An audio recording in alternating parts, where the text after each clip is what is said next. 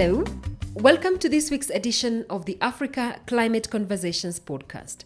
I'm your host, Sophie Mbugua. We are still on the Green Economy series, a series made possible by a collaboration with the African Development Bank Group, in particular, its Climate Change and Green Growth Department. The African Development Bank Group is the continent's premier development finance institution. Every year, world leaders meet under the United Nations Framework Convention on Climate Change, on what is known as the COP, which stands for the Conference of the Parties. So they meet to forge a global response to the climate emergency. On the sidelines, normally are the civil societies, non government organizations, as well as the media. This year's COP was supposed to be underway now, but it was cancelled due to COVID-19 pandemic. It's now scheduled for the 1st to 12th of November 2021, still in Glasgow, UK. The thing is, COP25 held in Madrid, Spain last December did not achieve much for the African continent. So today we are focusing on the road to Glasgow and we're asking ourselves what are the priorities for the African continent? And I'm honored to be joined by Arona Somare, the African Development Bank Principal Climate Change and Green Growth Officer, and the spokesperson to the African Group of Negotiators on Climate Change, Ambassador Seyni Nafo. Thank you so much for joining. Thanks a lot. All right. Arona, if we start with you, how important is COP26 meeting for the African continent? Yeah, I think it's very important. Uh, so over the last 36 years, we have been on the negotiation table discussing different arrangements, coming out with different rules and, and framework. And now is the time for to move really to implementation. And uh, so it is the issue is now how to move from the negotiation and to really uh, concrete implementation on the ground. And uh, the COVID-19 situation, as as we were talking about, has also really highlighted the need to to build a more resilient and healthy eco- economies. And uh, mm-hmm. all the different intervention and development will be really assessed on how quickly mm-hmm. countries and stakeholders and partners can can deliver on the goal of the Paris Agreement, and also uh, how for us how to speak to the need and circumstances of African countries as it was expressed on the on the NDC a few years ago. Mm. Uh, for us as African Development Bank, this is a very timely moment, and uh, we have been showing a lot of leadership on climate issues. Uh, by first implementing concrete and transformative projects in the continent, but also supporting African countries and strengthening the African position in this negotiation process. Mm. So this is now the time for us really to, to accelerate and support climate action. Mm-hmm. After all this uh, round of negotiation and, and talking and, and, and, discussion, and for us as an African continent, as, as Africa, this is now really time for us to to bend the curve of vulnerability and poverty. Mm. Uh, I think the bottom line for us is really how to make our country less vulnerable, how to really alleviate poverty, and uh, how you see this momentum so we can build resilience, diversify our economies, create green jobs, and so on. So this COP is a very important, coming at a very important momentum. It will bring together all the key stakeholders engaged in, in the climate issues, uh, maybe government, but also private sector, civil society. Uh, so it's a unique platform where we can really uh, move the ball. Mm. And uh, and one of, one of the important things I would like to highlight here is uh, this COP is happening at a very defining moment because we're talking about uh, the COP has been postponed, but you know, mm. at the same time, there are different other processes which are now ongoing. on the biodiversity side, this year was to be the is a COP for biodiversity, and uh, COVID-19 has highlighted the need really to to, reassess our relation to nature, yeah, and uh, to, to come out with a uh, with a different framework and uh, try to find better way to restore our assets, natural assets, management assets. Mm-hmm. It comes also in a time where uh, the issue of land degradation is also very high in the African agenda. So this is a moment where we can join the dots and really collectively bring together these different issues and uh, address what is at stake now. What is at stake at, the, at this COP is pushing for new and more ambitious NDCs mm. for the African continent. And uh, making it very realistic based on the best available information, but making sure that you know this NDC are also aligned with our development goals and bring about, bring about clarity in the process. The second thing which is very important is all the issue around climate finance commitment, so we can scale up this commitment and support the most vulnerable countries. And uh, another one, another thing which is very important is uh, helping the African country continent and to really have a more ambitious adaptation plan mm. and all the underlying policy and enabling framework which are behind that. And one last thing which is very important at the scope is really to to work with countries so we can really reshape our development trajectory by working on, on our long-term strategies, setting out new pathway, not only for for mitigation, but an economy-wide approach, which can help us to address most of the enablers we are talking about. Mm. So it's coming at a very defining moment. We have wonderful opportunities uh, to really uh shift the process and uh, uh, this will be very important to discuss a way to strengthen ambition. Mm. after the five, after the last five years since the Paris Agreement, countries now have to to come out with new and updated NDCs. Mm. And so far, if you if you if you, look at our continent, only one country has submitted its, its NDC. Yeah. Rwanda. Rwanda.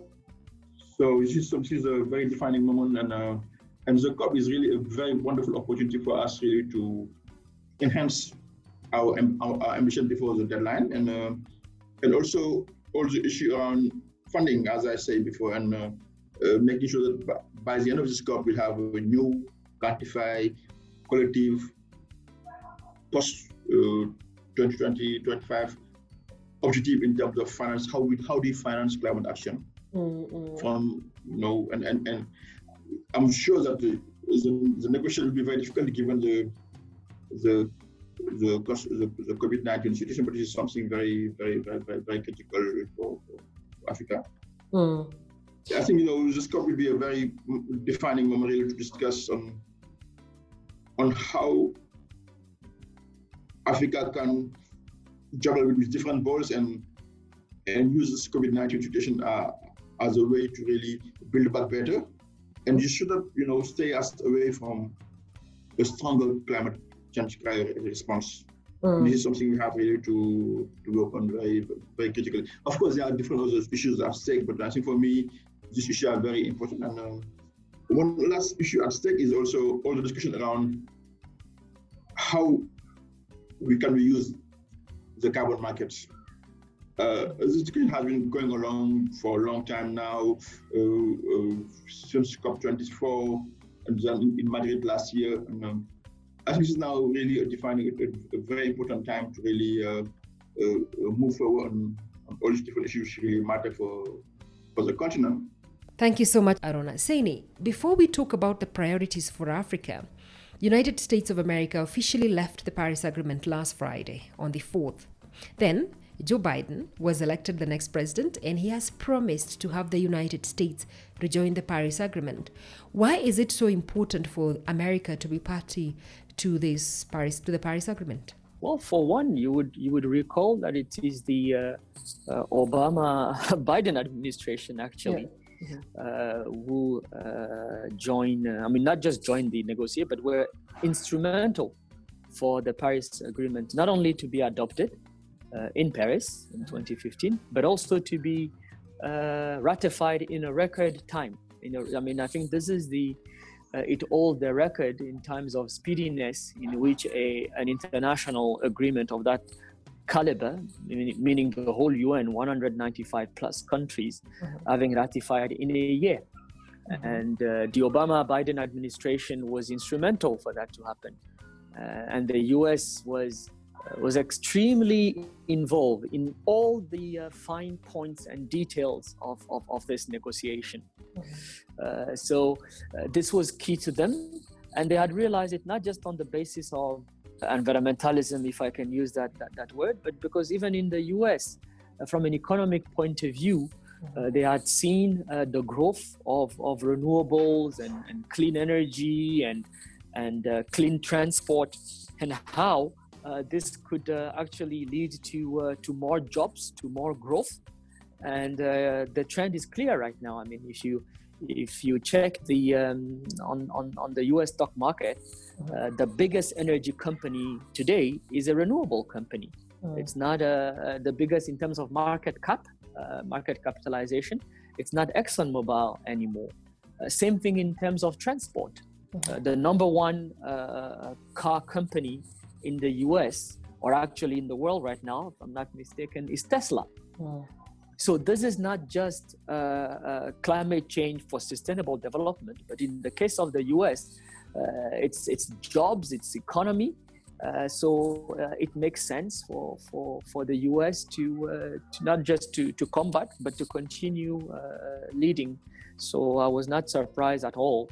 Uh, you know, and and, and uh, we will see again our colleagues uh, from the US.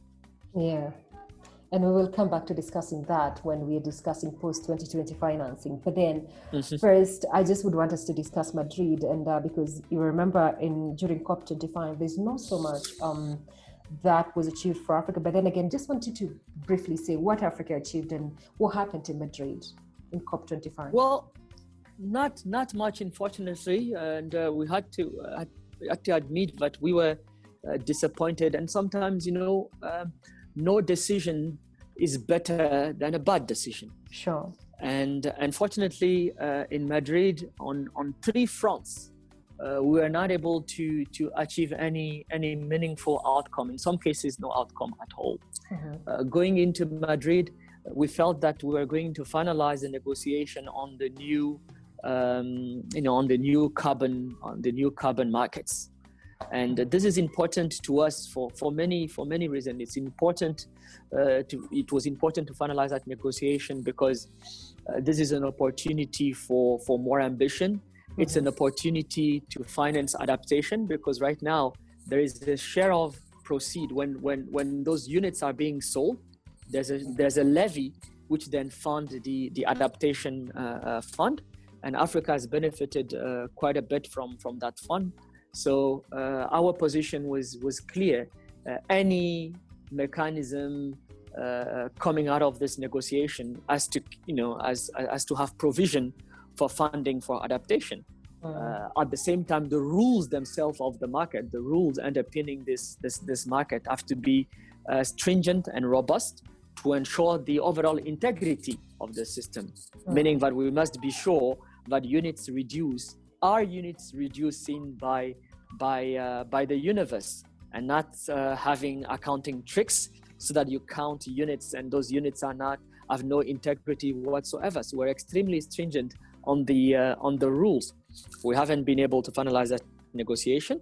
Mm. Uh, and that's okay because again we would rather had very stringent rules than you know loose rules which will uh, which will not uh, will not help us to to move forward on finance, Africa advocated for a number of uh, proposals.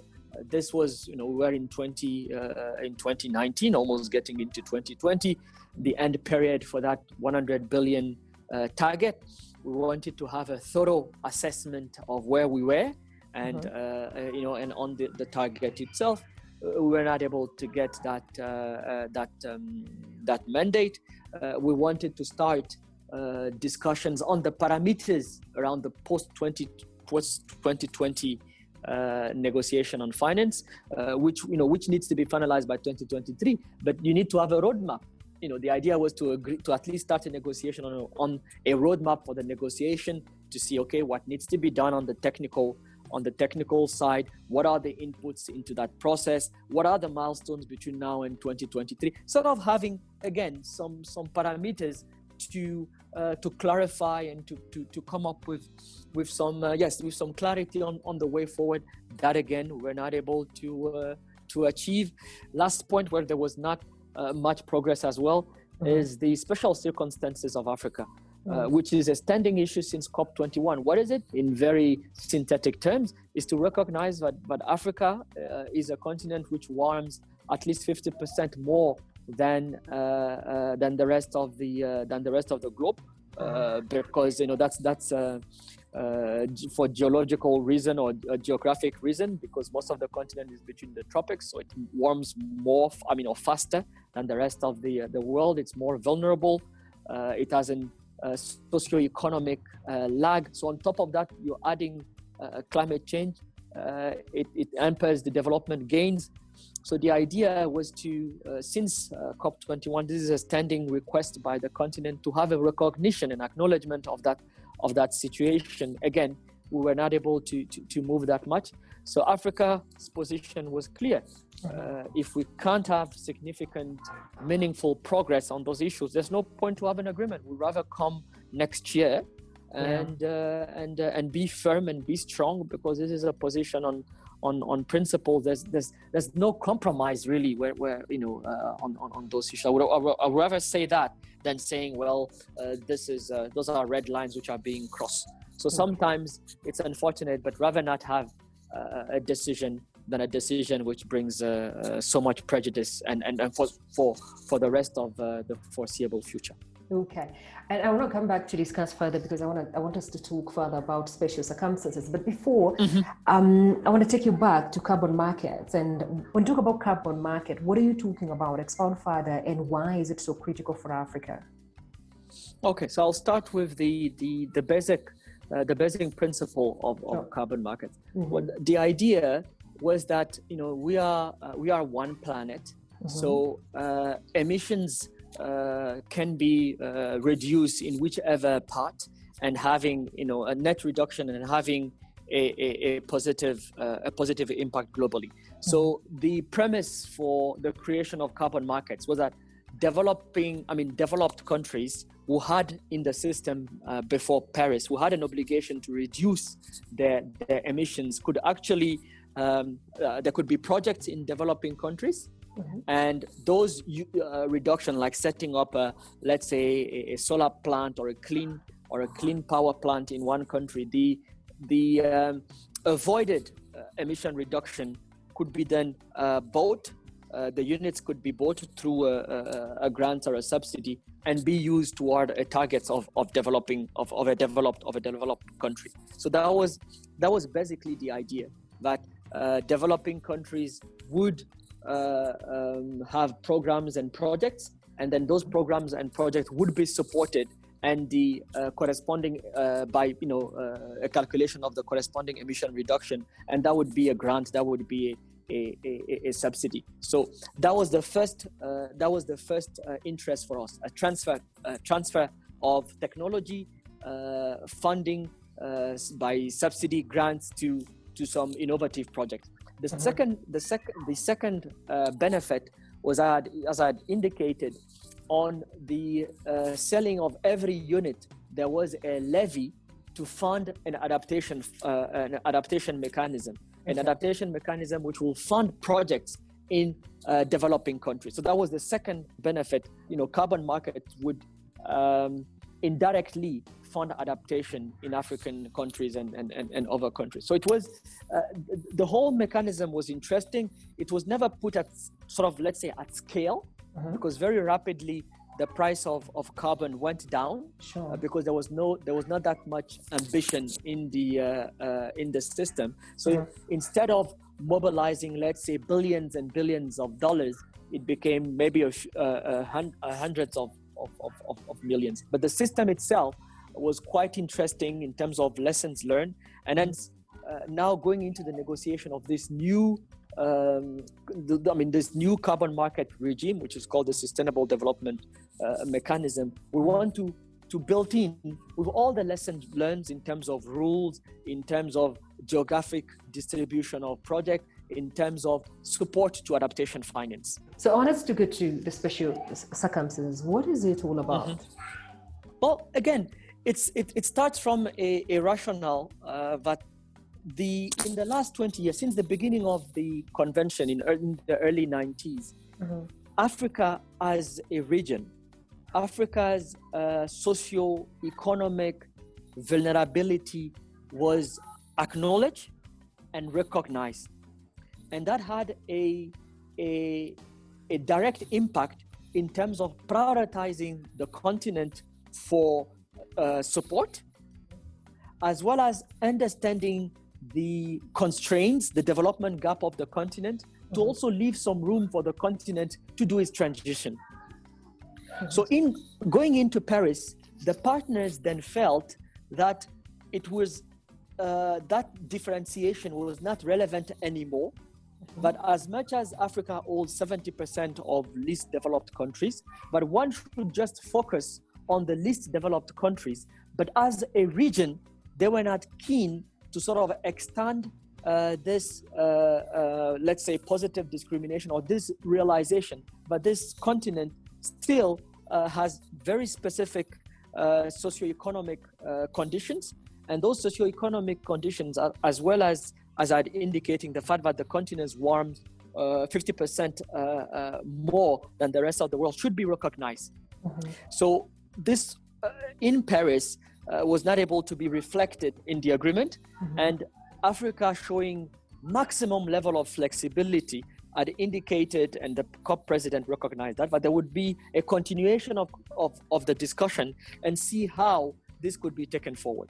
Mm-hmm. And when one looks at you know some of the socioeconomic uh, condition, it's, for instance, the fact that Africa is already, in most cases, losing anywhere from two, three, four percent of these of its GDP due to uh, the impacts of, of climate change. Yeah. This is the continent which has more than, I mean, almost 20 percent of its population living in hunger.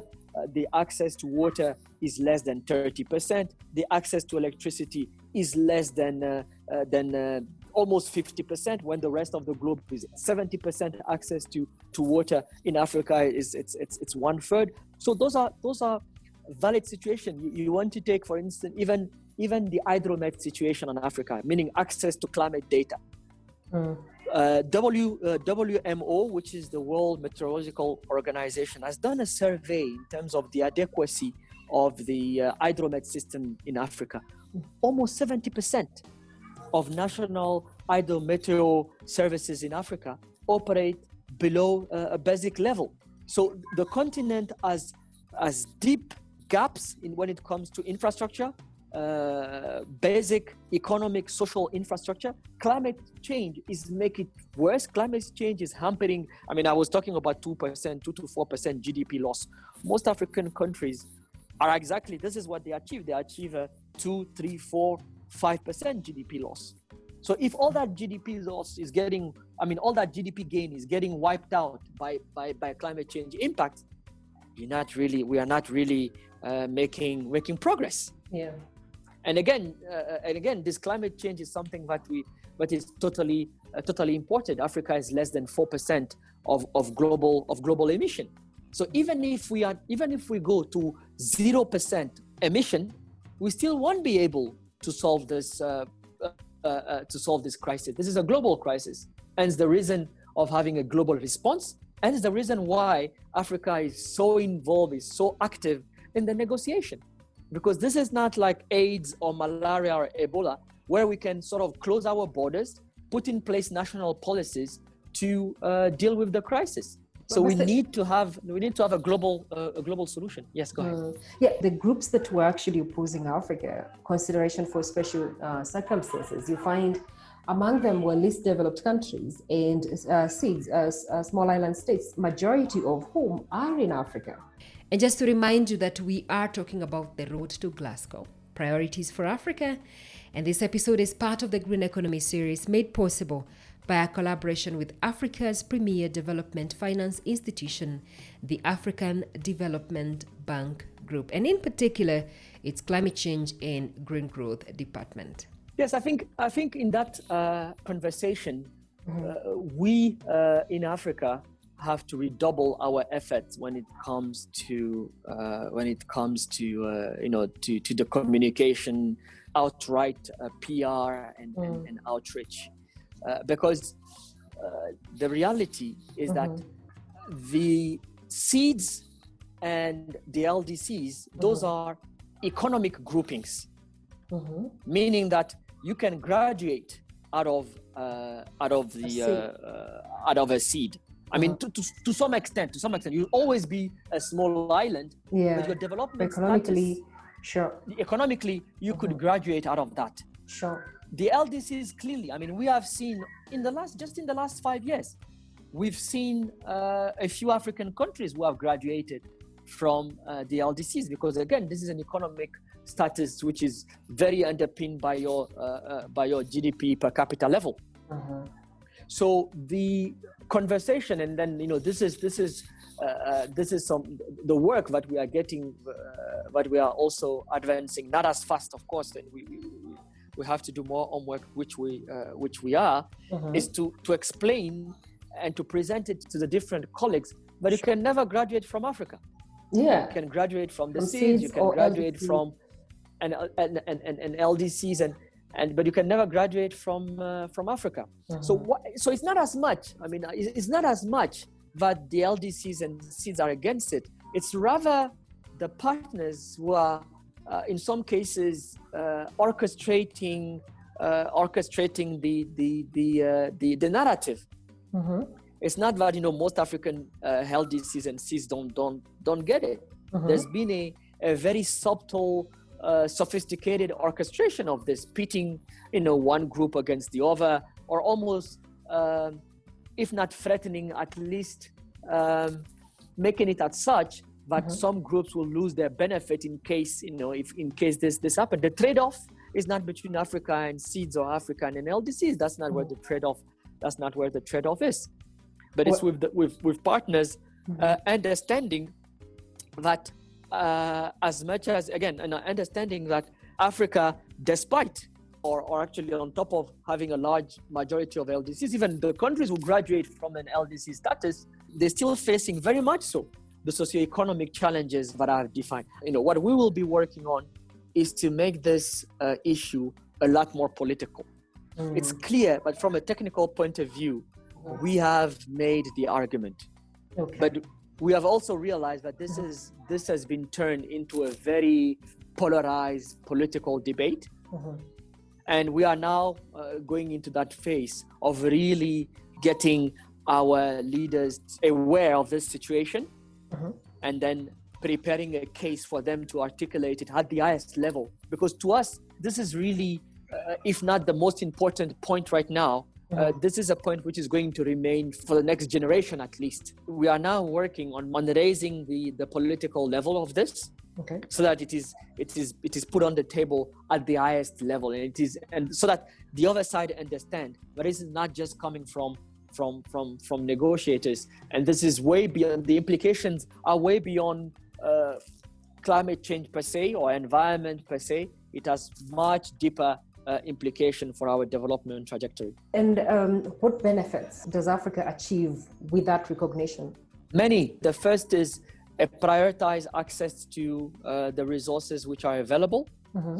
Uh, the second is, unfortunately, there there could be uh, trade, uh, uh, well, say climate-related trade measures mm-hmm. right now, mm-hmm. where you know where access to market, I mean preferential access or access to market could be conditioned or could be uh, uh, safeguarded based on based on that. Mm-hmm. So by by the special circumstances of Africa being recognized, it will ensure that Africa is not adversely prejudiced when partners put in place those uh, those mechanisms. Uh, that's uh, extremely uh, important, and the sort of just transition to, to, you know both from an an, an, a, an energy point of view or you know some other measures to sort of have uh, some if not the financial support at least some time some additional time to transition and not being not being penalized or sanctioned mm. and this is something that we are we are we are seeing coming negotiations are i mean the eu and others start alluding to mm. possible let's say carbon uh, border tax adjustment mm.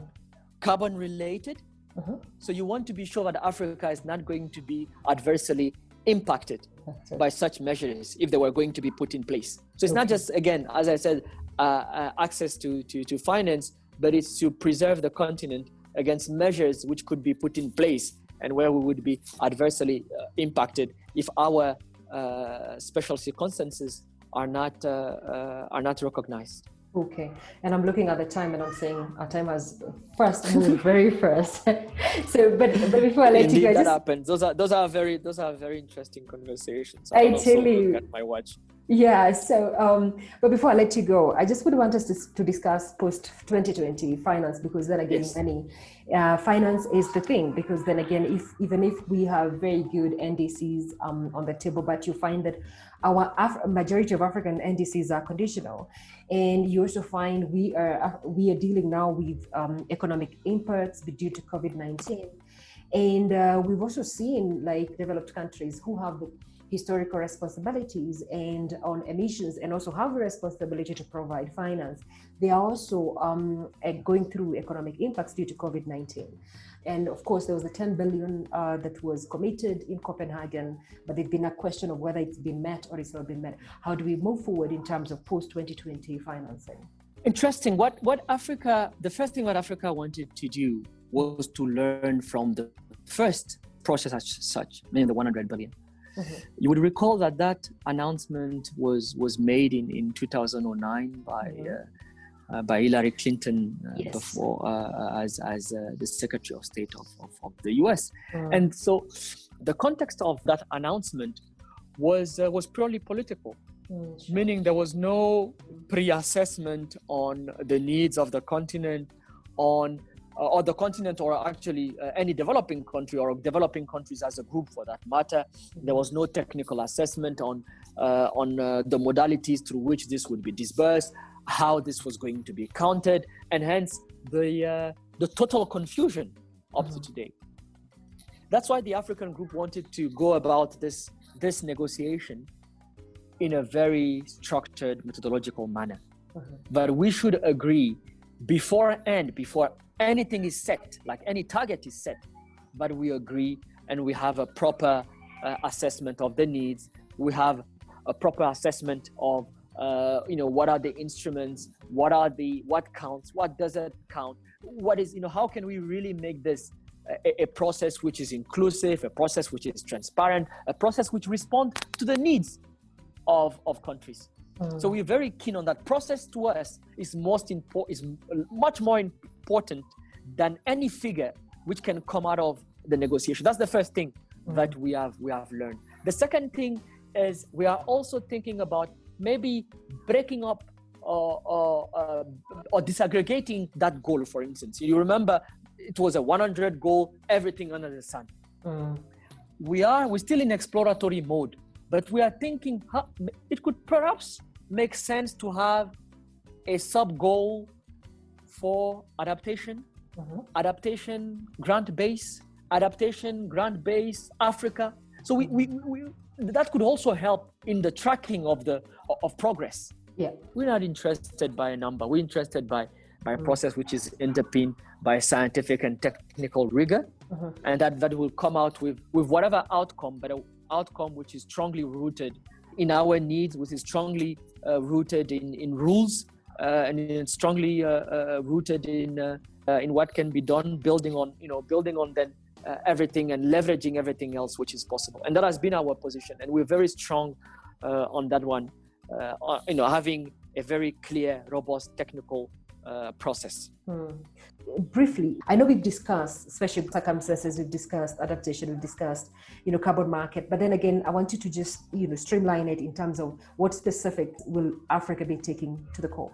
ambition ambition ambition Mm. ambition for adaptation ambition for mitigation ambition for finance underpinned by an acknowledgement of our special circumstances the, the three most important uh, to us Hmm. uh, adaptation because regardless of the emission reduction africa is being impacted Sure. Africa needs to be resilient. Africa needs to protect its development gain. So we must adapt to climate change, regardless of that or what happens.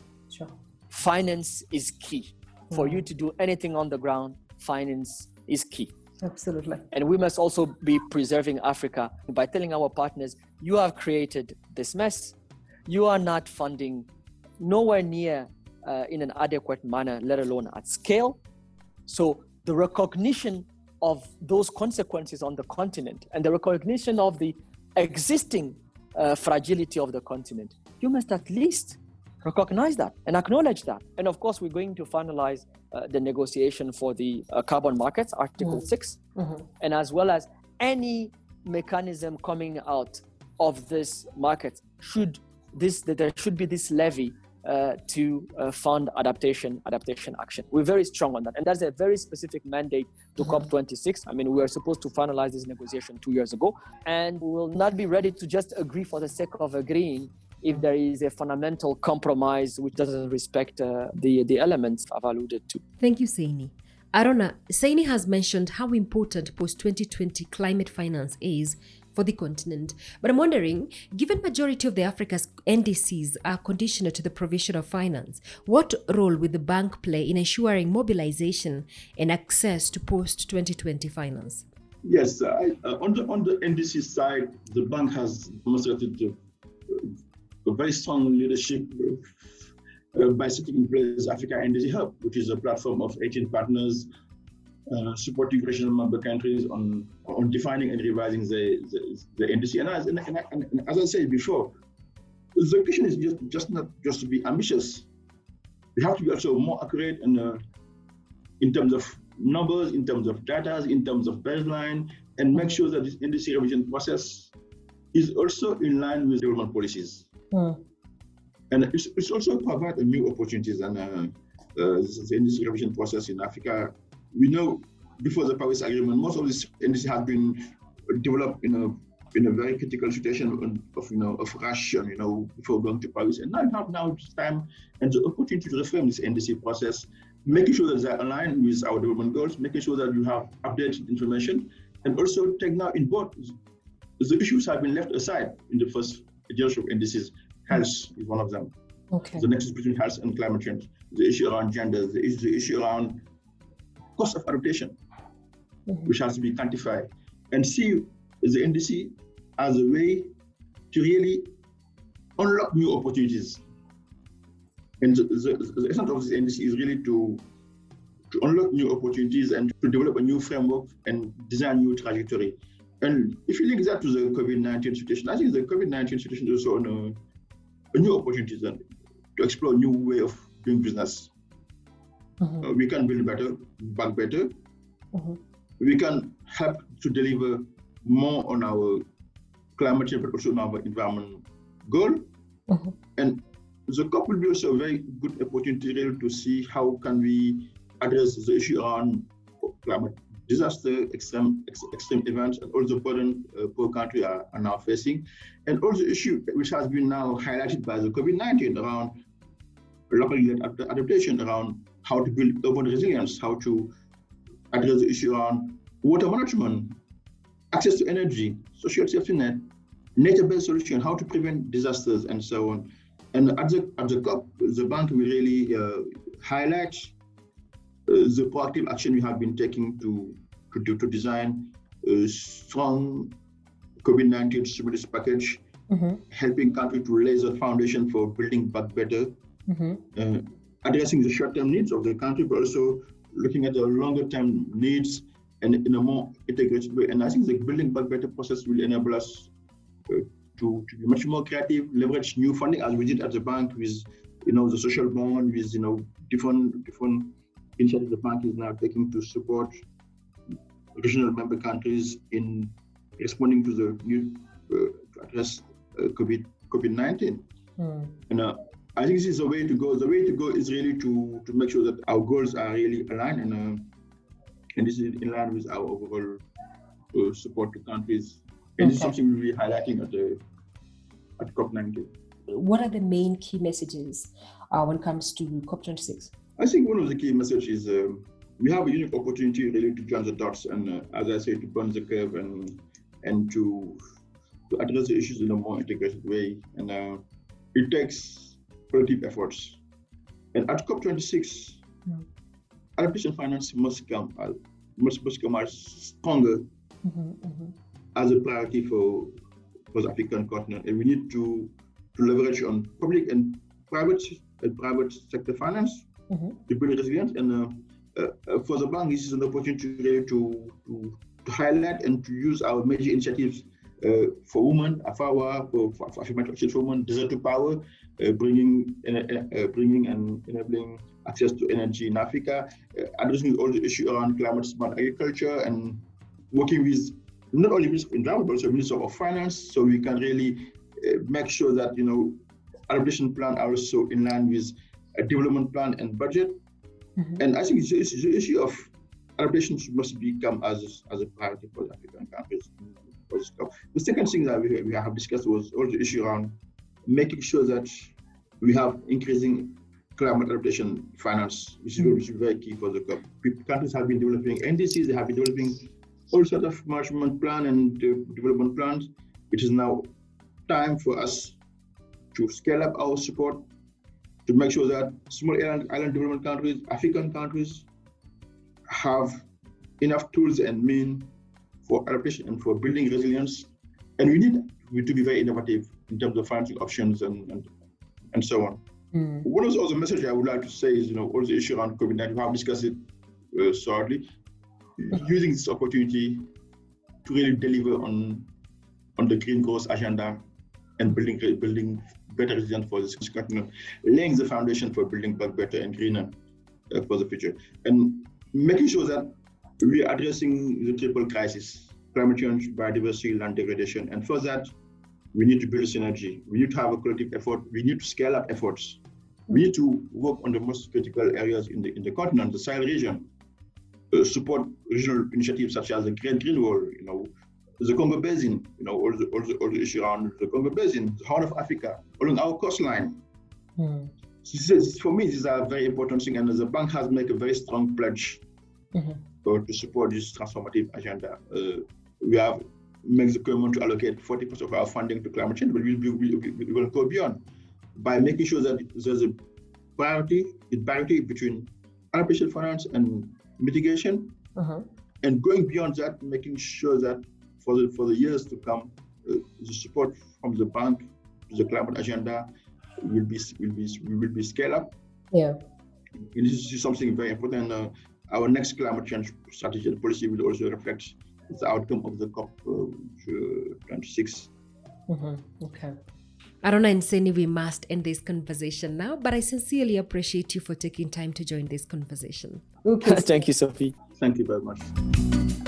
That was Arona Soumaré, the African Development Bank Principal Climate Change and Green Growth Officer and the spokesperson to the African Group of Negotiators on Climate Change, Ambassador Seyni Nafo, talking about the priorities for Africa on the road to Glasgow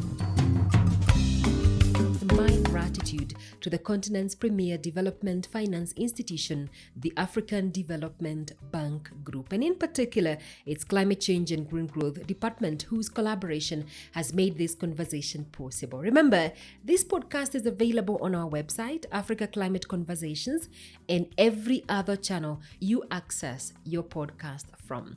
Please do not forget to share as someone who is on your network would really benefit from this conversation. But until next week, do have yourself a productive and safe week ahead.